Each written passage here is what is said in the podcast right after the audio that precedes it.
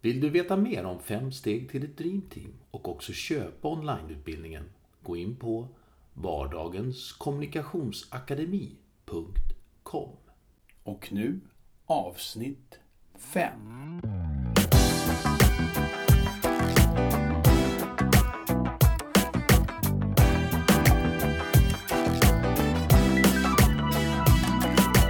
Välkommen till podcasten Fem steg till ett Dreamteam. Avsnitt 5 av 5. Fast det är faktiskt så att vi kommer presentera ett avsnitt 6 också, men vi återkommer till det i slutet av det här eh, avsnittet. Det här är en podcast som görs av Vardagens Dramatik i samarbete med Linköping förlag. Mitt namn är Jörgen Danielsson, konsult på Vardagens Dramatik och med mig har jag Katarina Nasenius som är grundare till, till eh, Vardagens Dramatik och eh, Linköping förlag och är också den som har skapat eh, modellen Fem steg till ett Dreamteam. Eh, hittills har vi ju pratat om eh, fyra av stegen. Det vill säga uppdraget, tillit till kompetens, tillit till person och feedback. Och det femte steget till att bli ett dreamteam är hjälpa varandra. Va? Och det är väl det man har behövt göra hela vägen egentligen. Å ena sidan. Å andra sidan. Eller vad, vad handlar femte steget om? Ja, alltså att hjälpa varandra det är ju eh, helt enkelt underbart för det är ju det som alla människor väl egentligen vill leva i en grupp eller i en familj eller i ett sammanhang där, där du känner dig både trygg och där du känner att amen, här hjälper vi varandra och vi hjälper varandra till ett bättre resultat och vi hjälper varandra med, med de utmaningar som vi har. Så att eh, det finns ett par viktiga saker att fokusera på i det området. Mm. Och det ena är att ha ett icke-dömande synsätt. Ehm, det, jag kan säga så att det är att gå ett steg längre än empati. Och det är väl en utmaning för, för oss alla eftersom de flesta av oss är väldigt snabba på att döma och ingen utav oss är Buddha eller Jesus. Men jag ger verktyg för hur man i alla fall ska komma en bra bit på vägen. Och sen konkret hur vi hjälper varandra och, och hur vi hjälper varandra Eh, till bättre resultat på jobbet och till en bättre arbetsmiljö. Och det är någonting som, som jag har döpt till supportsamtal. Och det är coachande samtal medarbetare emellan helt enkelt. Ett, inte ett alternativ till utvecklingssamtalet utan ett komplement. För, jag menar, Det är återigen kan man säga tillbaks på temat det här med att det här liksom det är det, det görs många insatser för att chefen ska få ett bättre förhållande med, med, med medarbetarna och så vidare. Men att bygga teamet, att bygga Precis. medarbetarnas ansvar sinsemellan. Exakt. Eh, Så här gör man det verkligen ultimat. Att eh, medarbetarna, det blir ett medledarskap och medarbetarna är ju faktiskt vuxna människor som har en massa kompetens och kapabla till mycket. Det gäller bara att ge verktygen för att man ska också kunna få utrymme för att vara så bra som de flesta människor innerst inne är. Så att eh, det är väl ett fantastiskt eh, underbart tillstånd att komma till en grupp där man känner den tryggheten. Att här hjälper vi varandra och här har vi verktyg för att göra det. Och eh, här kan jag känna mig trygg med att människor pratar inte skit bakom ryggen på mig.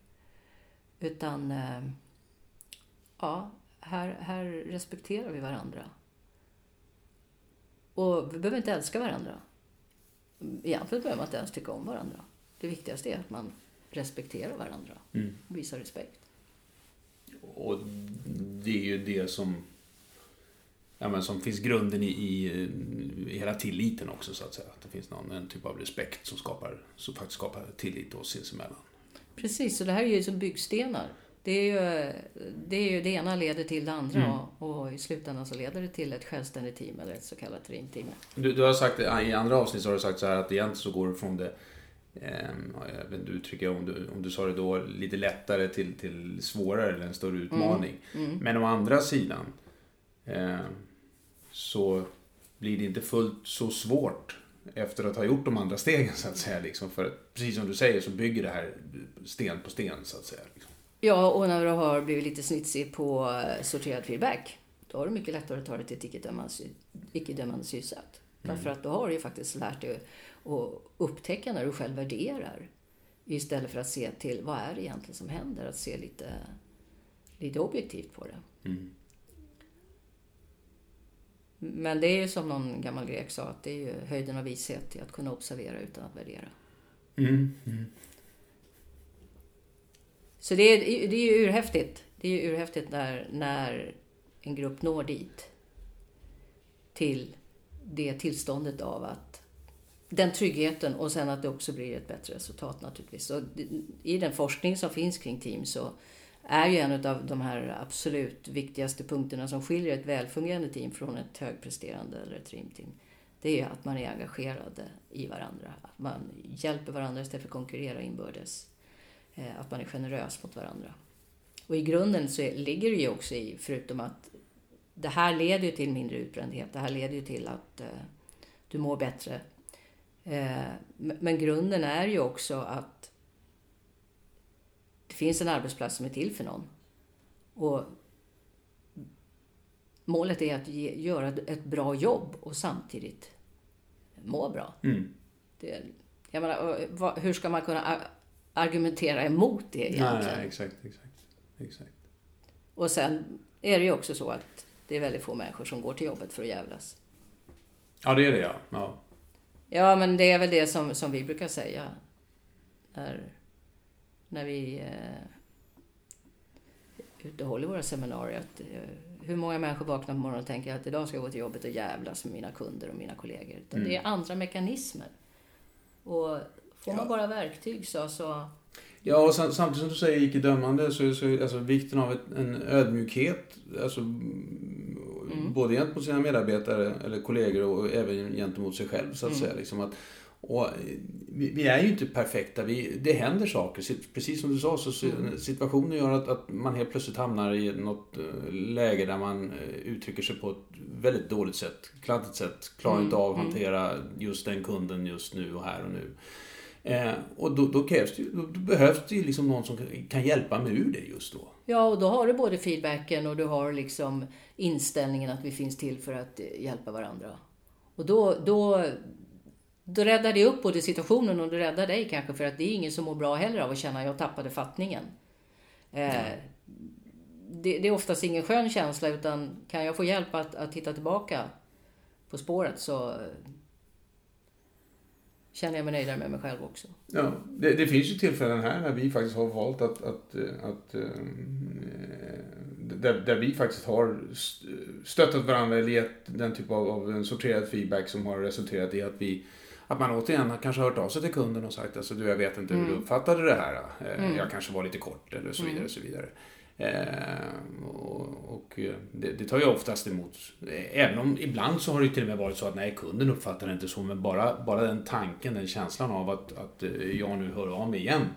Eh, för att försäkra mig om att det gick fram så som jag hade tänkt mig. skapar ju såklart en väldigt bra eh, dialogkontakt. Så. Ja visst, och sen så är det ju många yrken så den du kommunicerar med har ju ett, ett underläge som jag menar, patienter, klienter och ja. hela rättsväsendet och sjukvården och överallt. Och där är det ju ännu viktigare att du faktiskt har lite koll på hur du själv agerar. Att, att förstå att du själv är i ett överläge. Att de är beroende av dina beslut eller din kunskap och din kompetens. Mm. Men sen är det ju också så att, att eftersom hela arbetslivet har förändrats, eftersom hela informationsflödet har förändrats, så är det ju också så att du som professionell idag måste kunna hantera att de kunder eller patienter eller klienter du har, de sitter på ibland lika mycket information som du. Du, del, du har ett överläge i och med att du kanske kan fatta beslut i vissa lägen.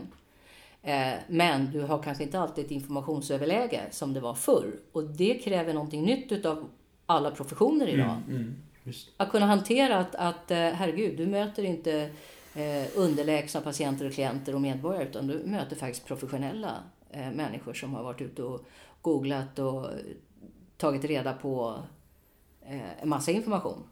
Och nya patientlagen stödjer också det, att du måste kunna hantera det som professionell inom till exempel sjukvården. Mm.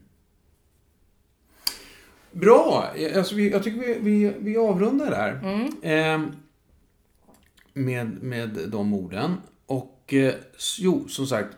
Så det här var ju avsnitt fem av fem då.